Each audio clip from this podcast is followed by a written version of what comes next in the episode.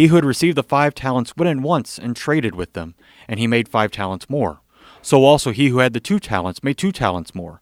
But he who had received the one talent went and dug in the ground and hid his master's money. Matthew 25, 16 to 18.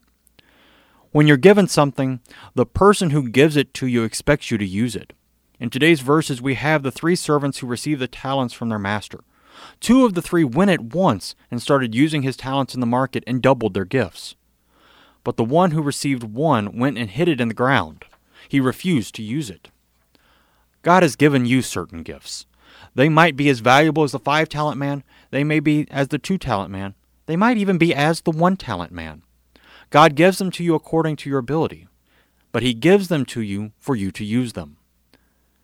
Not everyone can be a pastor or missionary or evangelist, but everyone can be a witness for Jesus, and everyone is a witness for Jesus.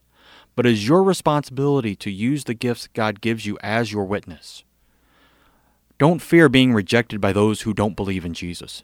Fan into flame the gift of God, for God gave us a spirit not of fear, but of power and love and self control. Use your gifts to witness properly to Jesus. If you're not sure how, find a mature Christian and ask them. Having fanned their gifts into flame through their life, they will help you fan yours into flame. Amen.